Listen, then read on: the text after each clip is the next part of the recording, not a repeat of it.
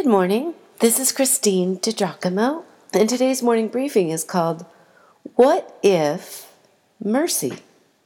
It's out of Matthew chapter twenty-five. Have you ever stopped to think about the power in the word if? It is pregnant with hope, possibility, opportunity, and even promise. On the other hand, when paired with other words, it seems to go one direction or the other. For instance, if only robs us of contentment. We are either focused on regret or tying our joy to something uncertain that might happen. Whereas I do believe our God wants us to seize the moment, make the most of the moment, and be aware of the joy that is ours in abiding in Him. What if causes us to hope, to dream about what might be, and to imagine not just good, but great things. In Matthew twenty-four and twenty-five, Jesus talks about His second coming. It will be a time when all things will be set right. The parable of the sheep and goats talks about the rewards He will give to His own, or the converse. It is another example of how our Lord sees as no one has ever seen. Remember in John nine, Jesus saw the blind man that countless folks had passed by without seeing him or helping him. Not Jesus. He saw as no one has ever seen. Here's the thing. Once Jesus sees, things happen. What if gets legs? Did you know you have never done a kind thing for another soul in private? Jesus saw.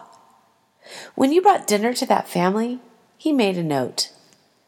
When you chose to speak a soft word, when a harsh one had been expected, Jesus wrote it down. When you gave the postman a cold water bottle on a hot day, Jesus credited it to your account.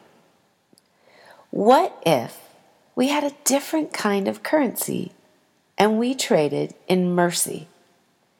Jesus saw as no one ever because He had a heart of mercy. God puts a premium on mercy and He wants us to do the same thing. Look what Jesus says here in Matthew chapter twenty-five. For I was hungry and you gave me something to eat.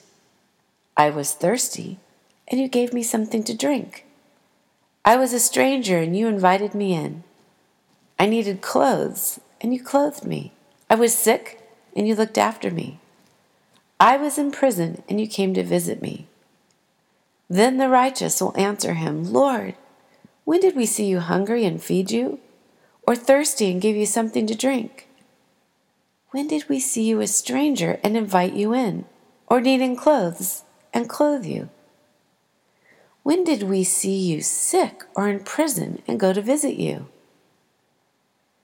Truly I tell you, Jesus said, whatever you did for one of the least of these brothers and sisters of mine, you did for me.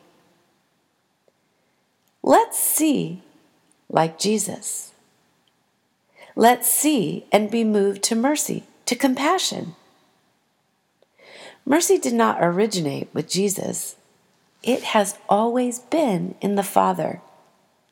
The psalmist sang, Your mercy, O Lord, is in the heavens.